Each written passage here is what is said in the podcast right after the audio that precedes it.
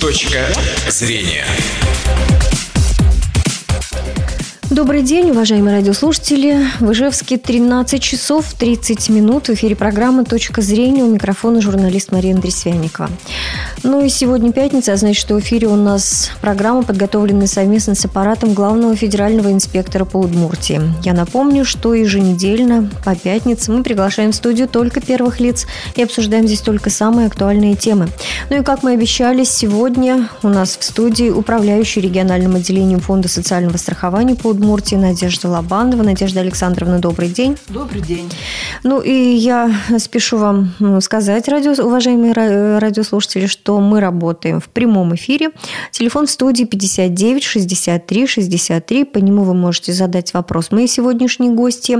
59 63 63. Мы будем в эфире где-то около 20 минут. Э, Надежда Александровна, тему сегодняшней нашей программы мы заявили как электронные больничные листы. Вот этот термин и вообще это э, нововведение у нас появилось недавно. И э, вообще, что это такое электронный листок нетрудоспособности? Так он правильно называется. Вообще, для чего он нам нужен? И вообще, что это такое? Угу. Спасибо, вопрос очень интересный. С одной стороны, он очень простой и понятный, поэтому я постараюсь достаточно понятно ответить. Это документ, и документ, угу. он оформлен в электронном виде. Формируется он в автоматизированной информационной системе, подписывается электронными подписями уполномоченных лиц и он имеет абсолютно равную юридическую силу с привычными для нас больничными, больничными оформленными на бумажном носителе. Он выполняет абсолютно те же функции, что и бумажный листок. Какие? Это медицинская, то есть это подтверждается факт временной нетрудоспособности гражданина. Юридическое подтверждается временное освобождение гражданина от работы и его право на получение пособия взамен утраченного заработка. Финансовое, поскольку он является основанием для назначения и выплаты работодателем конкретного пособия. Ну и последняя функция – это статистическая, то есть он представляет собой первичный документ для учета заболеваемости при проведении экспертизы временной нетрудоспособности и изучения причин ее возникновения. Угу. Ну, а также какая-то другая, может угу. быть, вести статистика. А когда все-таки появилась возможность оформлять уже вот такие электронные больничные листы у нас? А, на законодательном уровне это появилась возможность э, как в республике, так и в России в целом, за исключением регионов, э, которые были на, в пилотном проекте, это в частности вот Белгородская область, появилась эта возможность в России, как я сказала, и в республике с 1 июля 2017 года. Появилась она в связи с тем, что в 2017 же году, но в мае месяце, был принят и вступил в силу федеральный закон 86 ФЗ Этим законом были внесены изменения в два федеральных э, закона. Первый закон – это об обязательном социальном страховании на случай временной нетрудоспособности в связи с материнством. В 13 статью этого закона были внесены изменения. И две статьи – это 59 и 78 статьи Федерального закона об, охранах, об основах охраны здоровья граждан Российской Федерации. Вот именно с этой даты, с 1 июля прошлого года и появилась у граждан республики республики возможность получать электронный листок нетрудоспособности. Давайте расскажем вообще тогда о преимуществах, выявлены, может быть, недостатки какие-то есть уже. Ну, слава богу, недостатков на сегодняшний день мы не видим. Преимущества, они определенные, немалые есть. Причем они и для работодателя, и для нас, как для страховщика, и для самих граждан. Ну, вот ну, если для говорить... самих граждан это только вот разве что я не потеряю этот больничный да, где-то да, по это пути из совершенно верно, на что гражданин это первое то, что он не потеряет его, не утратит, так сказать, и не придется идти повторно в лечебное учреждение, получать дубликат. Но в то же время вот он, ведь гражданин уже теперь сможет отслеживать судьбу своего электронного листка нетрудоспособности, воспользовавшись э, кабинетом застрахованного лица. Данный кабинет, он э, на сайте кабинет.fss.ru И ссылка на выход в кабинет застрахованного размещена на нашем сайте, на сайте регионального отделения. Но здесь, конечно, только то, что для работы в данном кабинете обязательным условием является регистрация гражданина но на, наш, на сайте госуслуг. Мгм.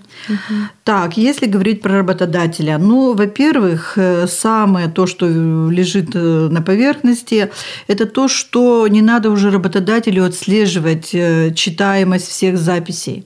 Не надо проверять, разборчив ли отпуск, печ- от- оттиск печати на медицинской организации на бумажном листке.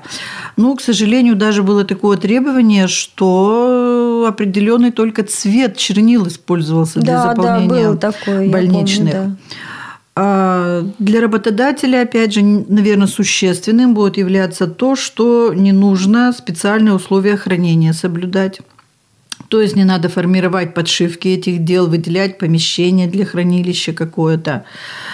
Э, Затем для работодателя также то, что ему гораздо проще работать в электронном виде с данным документом, нежели на бумажном носителе. Э, Ну и общее такое, если говорить уже про и больного, и врача, то сокращение времени, времени затрат Потому что вот то время, которое не нужно врачу, чтобы заполнять графы соответствующего бумажного листка нетрудоспособности, то есть практически здесь как идет, заполняя электронную карту в электронном виде, сейчас ведь у нас уже вот карта существует, идет и как бы уже формирование соответствующего и электронного листка нетрудоспособности. Мгм. Я так полагаю, что перед, э, перед тем, как вести вот э, выдачу этих электронных больничных, в общем-то, работа должна бы- быть проведена достаточно серьезная, в том числе и вашим фондом. Э, Что было проведено, какую, Да. какая подготовительная работа? Да, конечно. С тем, чтобы для людей не являлось э, каким-то таким неожиданным, да, вполне, скажем, что, что такое электронный листок. Начали мы еще задолго, я бы сказала, до вступления в действие вот федерального закона, о котором я уже выше говорила. Первое это было то, что мы организовали безусловное взаимодействие с Министерством здравоохранения республики. При правительстве республики была создана рабочая группа. э, Она представлена в состав ее вошли представители, как э, я буду говорить в то время, Минтруд, полностью вот он назывался, а сейчас другая структура у нас, где эта работа проводится. Значит, Минтруд, Федерация профсоюзов республики, Минздрав республики. Ну, понятно, что вот представители нашего регионального отделения, а также медицинские организации и работодатели. Вот эта рабочая группа, она разработала сразу дорожную карту в соответствии вот именно с теми мероприятиями, в которые в дорожную карту и вошли, мы проводили всю нашу дальнейшую работу. Более того, и наши специалисты, и специалисты Минздрава, мы пошли на то, что с выездом в Белгородскую область провели ознакомление. Вот я уже говорила в начале своего общения с слушателями, что были те регионы, которые работали в рамках пилотного проекта до вступления на всей России еще этого закона. Очень хорошо, что сразу был определен перечень медицинских организаций и страхователей, которые на первом этапе будут участвовать э, в введении на территории республики такого понятия, как электронный листок нетрудоспособности. И были по согласованию с этими лечебными учреждениями выбраны городская поликлиника номер 2 города Ижевска, городская клиническая больница номер 9 города Ижевска и первая республиканская клиническая больница. Значит, мы изготовили, изготовили видеоролик, разместили его на сайте регионального отделения, трансф- транслировался этот э, видеоролик на телевизионных региональных каналах, вот в том числе в программе «Вести Удмуртия». А, Кроме того, мы направили этот видеоролик как Федерацию профсоюзов, так и в Минздрав, в Минтруд, а также главам муниципальных образований для а, его размещения на официальных э, сайтах этих ведомств. Издана была брошюра «Пособие гражданам, имеющим детей». Э, Также на нашем сайте уже регионального отделения появился специальный раздел «Электронный листок нетрудоспособности». Соответственно, открыта горячая линия по вопросам, связанным вообще вот с формированием его и ну, вообще со всей этой работой. Ну, естественно, публиковались в районных и общественных республиканских изданиях. Ну, это такие вот были, как «Профсоюз Удмуртии», «Красная прика», «Камская вновь» и другие.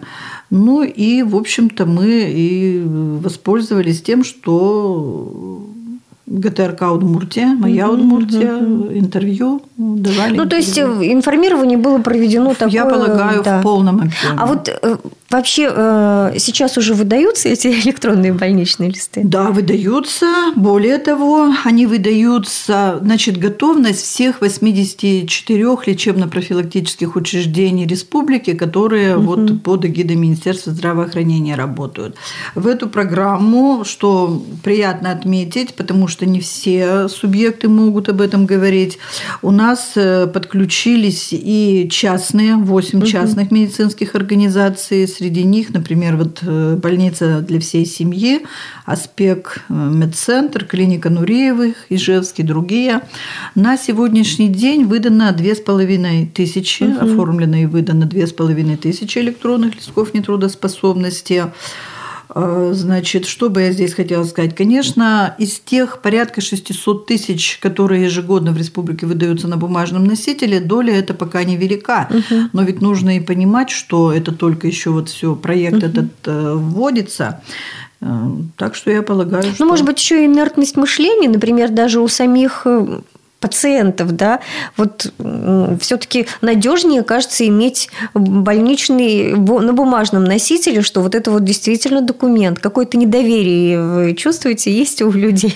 Нет, со стороны э, пациентов э, лечебно-профилактических учреждений я не думаю, что существует. Мы ведь тесную связь угу. с Минздравом осуществляем. Я не думаю, что есть какое-то непонимание. По крайней мере, э, готовность, еще раз повторяю, все 84 ЛПУ угу. республики То готовы. есть, в принципе, все готовы. На выдавать. сегодняшний день, да, 65 угу. уже выдают. Почему угу. вот пока эта дельта остается? Ну, видимо, люди просто там туда пока еще не обращаются. Но готовность есть, все условия в республике созданы. А как, э, например, заявить пациенту, что вот он хотел бы, например, получить не бумажный э, больничный, а электронный? Ну, что для этого да, когда он э, уже решается вопрос о том, что он действительно нетрудоспособен, и врач готов, значит, оформить ему эту нетрудоспособность в виде больничного листа, то уже тут у него возникает право, он может предложить, что я хотел бы в электронном виде получить, тогда он изъявляет это желание в письменном виде. Так угу. вот уж предусмотрено законодательством, угу. да, что в письменном виде форма этого обращения письменного, она существует в ЛПУ, он его заполняет, и вот на основании этого его письменного такого вот инициирования этого вопроса ему и выдается листок в электронном виде. Угу. Ну тут понимаете, вот смотрите, одно дело пациент заявил, да, что он э, хочет э, электронный больничный. У, у больницы есть возможность выписать этот электронный электронный больничный, а у работодателей есть возможности принять этот больничный? Вообще, каким образом здесь работодатель будет задействован? Значит, законодатель предусмотрел, что э, осуществляется информационное взаимодействие угу. между работодателем, между региональным отделением фонда социального страхования и между лечебно-профилактическим э, учреждением. Причем у нас соглашение, оно не трехстороннее, а двустороннее. Одно соглашение – это страхователь, вернее, я, простите, оговорилась, угу. со страхователем то есть это работодатель, это руководитель той организации, где человек больной э, на настоящий момент он работает. Соглашения эти, они тоже размещены на сайте нашего регионального отделения, они доступны для скачивания. И на сегодняшний день у нас вот уже более 4 тысяч, под 5 тысяч страхователей, кто подписали эти соглашения. Цифра, она может быть э, по количеству страхователей не так пока велика, но это 170 тысяч работающих, да, из 500 с небольшим тысяч, которые у нас в республике, да, работающие. То есть это уже третий, каждый третий, каждый угу. третий уже работник, значит, его работодатель э, изъявил тоже желание именно оформлять и оплачивать вот этот электронный листок нетрудоспособности. Угу. Не, воз, не возникнет ли каких-то таких, ну, у нас техника всякое бывает с техникой. Может там рухнуть сервер, могут там потеряться данные, может еще что-нибудь случиться. Да как нет. вот в этом случае застрахованы ли люди вот от таких ситуаций каких-то? Естественно, застрахованы. Сейчас ведь уже и компьютерные бухгалтерские программы угу. очень многие готовы. На первом этапе, да, некоторые отдельно, я бы сказала, работодатели, для нас они являются страхователями, они вот э, не очень активно как бы воспринимали эту ситуацию, тем более, что а законодатель-то, он как бы дал право в разгон какой-то, да, uh-huh. что ли, время uh-huh. на разгон вот э, таким работодателям. Но ведь вы понимаете, что получается прогрессивный человек, ну пусть он временно нетрудоспособный на какой-то период, он появляется в ЛПУ, что, во-первых, ему назначили какое-то лечение, продиагностировали, что за диагноз у него. Ну и если уже он действительно не может, не способен работать, он временно нетрудоспособен, ему выдается больничный больничный листок. Вот его право получить этот больничный листок. У ЛПУ возникает обязанность выдать. Понимаете, во главу угла поставлен вот человек. У него право, а вот у других уже у всех обязанность. ЛПУ обязаны выдать, а когда уже выданный вот этот электронный листок нетрудоспособности, он поступает к работодателю, и работодатель уже обязан его оплатить. Но вот э, чтобы он смог вот эту свою обязанность выполнить, он должен э, предварительно провести ряд организационных мероприятий. В частности, либо закупить вот это программное обеспечение, о котором угу. я уже говорила, а сейчас вот ну, начинали 1С бухгалтерия и СБИС – СБИС вот эти. Сейчас уже очень много э, программ, где можно работать, но ведь еще можно и работодателю работать э, через кабинет страхователя. А, значит, э, и ссылка на выход в кабинет страхователя, она вот как раз размещена на нашем сайте. Но здесь, опять же, конечно, обязательным условием является регистрация юрлица на сайте госуслуг. Угу. Вы знаете, я еще какое удобство, например, для себя определила, что, например, если больничный продолжается, да, у тебя один закрыт, второй нужно получить, ты уже можешь не ходить и не относить этот больничный на работу, все уже будет верно. Э, донесено да. без тебя. По электронным э, каналам. Надежда Александровна, наше время подходит к концу. В завершении, пожалуйста, куда люди могут обратиться, если какие-то вопросы возникли или что-то непонятно было в ходе нашего разговора сегодняшнего? Э, пожалуйста, вот э, по телефону горячей линии 36 26 88 вы можете звонить в наше региональное отделение. Не горячая линия, но номера телефонов специалистов, кто профессионально работают в этой области, это у нас 60 70 21, а вот с точки зрения по вопросам, что связано с эксплуатацией автоматизированных рабочих мест лечебно-профилактических учреждений, это вот для медорганизаций, то это по номерам телефонов 60 70 88, 60 70 89 и 60 70 85. Ну, я думаю, что на сайте все равно, если кто-то сейчас на не сайте, услышал, да. можно найти все эти номера телефонов. Спасибо вам за участие в программе. Я напомню, что сегодня моим гостем была управляющая региональным отделением Фонда социального страхования под Мурти Надежда Лобанова. С вами я прощаюсь. Всего доброго и до новых встреч. Точка зрения.